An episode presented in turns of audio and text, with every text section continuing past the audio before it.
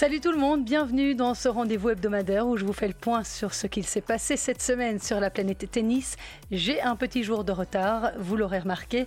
Pour tout vous dire, je me suis moi-même blessée au dos sur le terrain de tennis samedi et je souffrais beaucoup trop dimanche, incapable de me tenir assise. Voilà, comme ça, vous saurez tout. Alors, au menu cette semaine, Kim Clijsters qui est en grande forme. Elle a signé 5 victoires au tournoi exhibition, la World Team Tennis aux États-Unis. Certes, ce n'est qu'une exhibition, mais enfin, ce sont des résultats encourageants. Je vous détaillerai contre qui elle a gagné. On évoquera aussi les 30 victoires de Dominic Thiem depuis la fin du confinement.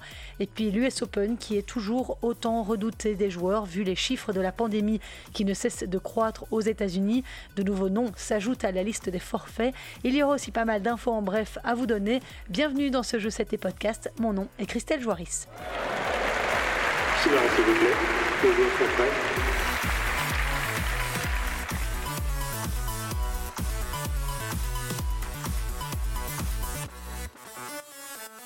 Je vous le disais en sommaire, Kim Clijsters est en grande forme. Elle qui n'avait pas encore gagné de match depuis son retour à la compétition en février, elle a enfin débloqué son compteur au World Team Tennis, un tournoi exhibition par équipe qui se déroule en Virginie occidentale aux États-Unis. La Belge, actuellement installée avec sa famille dans le New Jersey, a enchaîné une cinquième victoire d'affilée samedi en simple. Elle a dominé 5-1 la Biélorusse Olga Govortsova, 135e joueuse à la WTA. Mardi, la Limbourgeoise avait remporté son tout premier match depuis son retour à la compétition.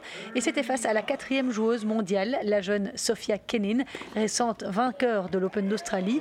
Une victoire 5 jeux à 3. Sophia Kenin qui s'était imposée facilement 5-1 face à Venus Williams. Mercredi, Kim Clijsters a ensuite pris le dessus sur Bernarda Pera, 60e joueuse à la WTA.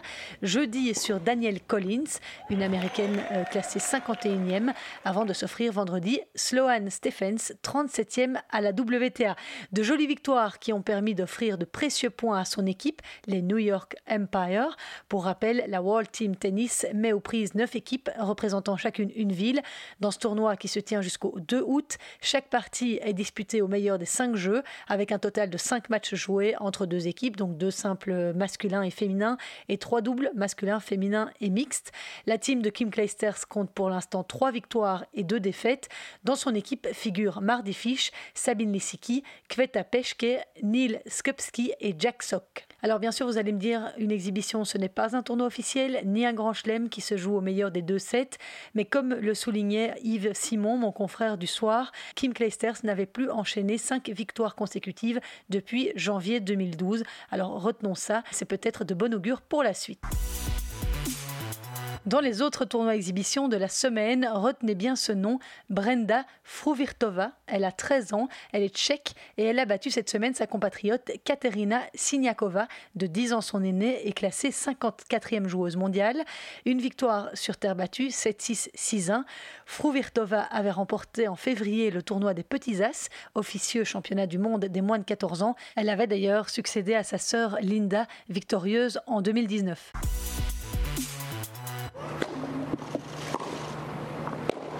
Autre résultat féminin, la victoire d'Elina Svitolina, cinquième joueuse mondiale lors du tournoi exhibition de Berlin face à la Tchèque Petra Kvitova, 3-6, 6-1, 10-5. Ce tournoi de Berlin se déroulait en deux parties, trois jours sur gazon, trois jours sur dur.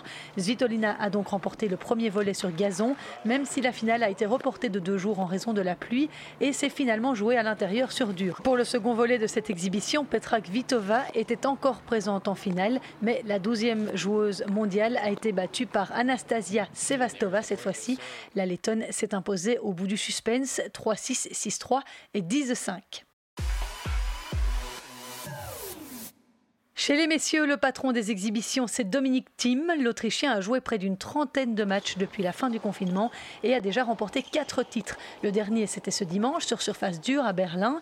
Une victoire face au jeune Italien Yannick Sinner, 18 ans, 6-4, 6-2. Si vous avez Eurosport, vous l'avez peut-être vu comme moi, Thiem a été impressionnant. Il a d'ailleurs déclaré à la fin du match C'est probablement mon meilleur match des quatre derniers mois. Je ne sais pas comment l'expliquer, mais je sentais parfaitement toutes les balles. Dominique Thiem s'était déjà adjugé mercredi le premier tournoi exhibition de Berlin au stade Steffi Graf sur gazon cette fois.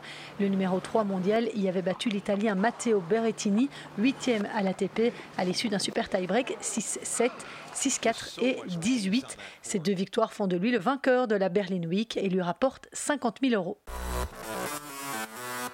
Finaliste de cette première exhibition sur gazon, Matteo Berrettini vit aussi une période assez incroyable. Il était en demi-finale de l'exhibition de Kitzbühel sur terre battue samedi dernier. Il avait enchaîné dimanche sur dur à l'Ultimate Tennis Showdown de Patrick Mouratoglou, qu'il a remporté d'ailleurs face à Stefanos Tsitsipas. C'est donc l'autre homme en forme de cette période post-confinement. Outre ces tournois exhibitions qui s'enchaînent depuis le mois de juin, la reprise officielle pointe doucement le bout de son nez et la tenue de l'US Open dans six semaines, du 31 août au 13 septembre, fait toujours autant parler d'elle. Après sa victoire à l'exhibition de Berlin, Dominique Thiem a déclaré vouloir disputer le tournoi du Grand Chelem new-yorkais. J'ai désormais l'esprit tourné vers l'US Open, mon prochain tournoi, je l'espère. Ce n'est toujours pas sûr à 100% qu'il aura lieu, mais le plan est d'aller là-bas mi-août ou fin août. Berrettini a quant à lui affirmé si ce n'est pas raisonnable pour moi et mon équipe, nous n'irons pas à l'US Open, mais il reste encore du temps.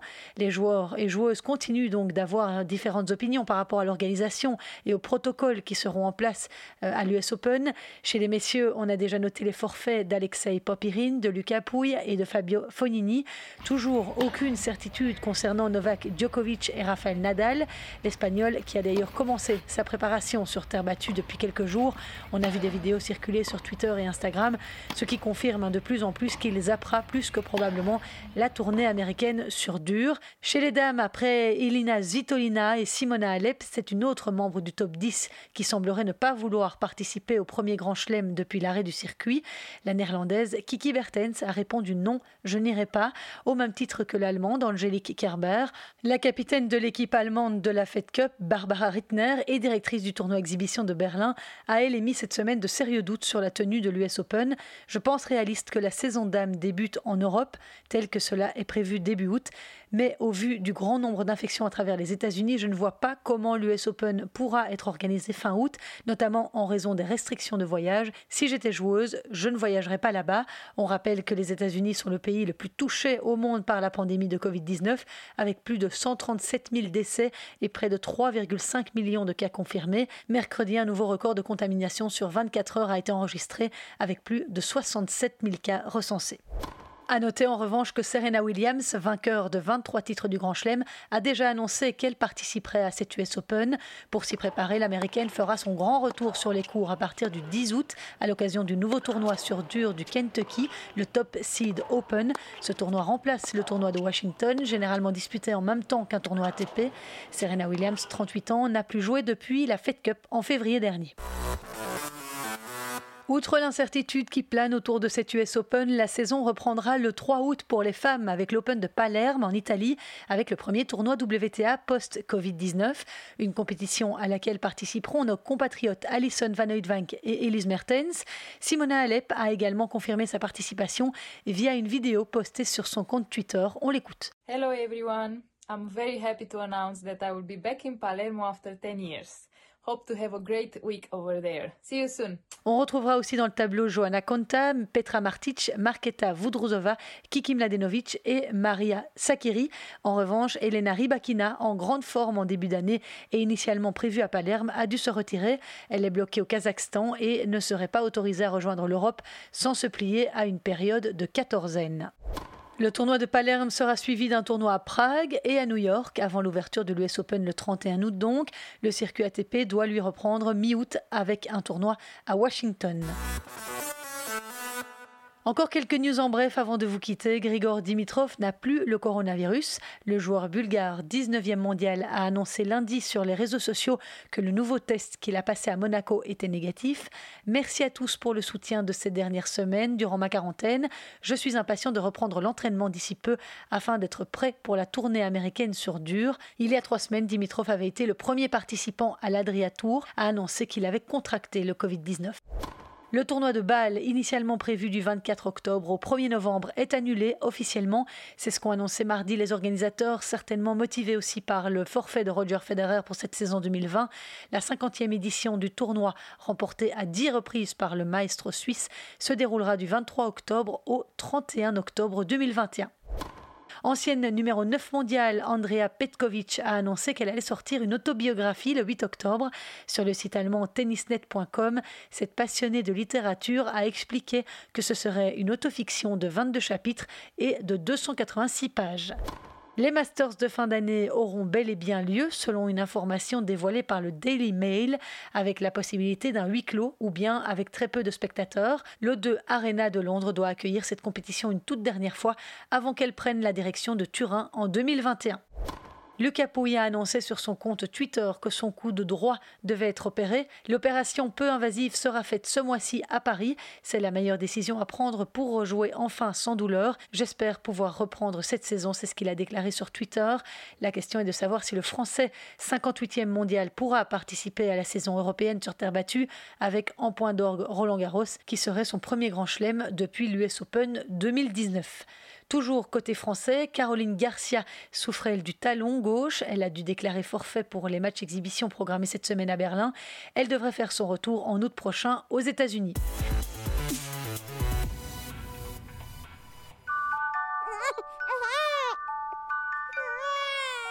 Et puis on termine ce podcast avec un carnet rose. Samantha Stosur est devenue maman.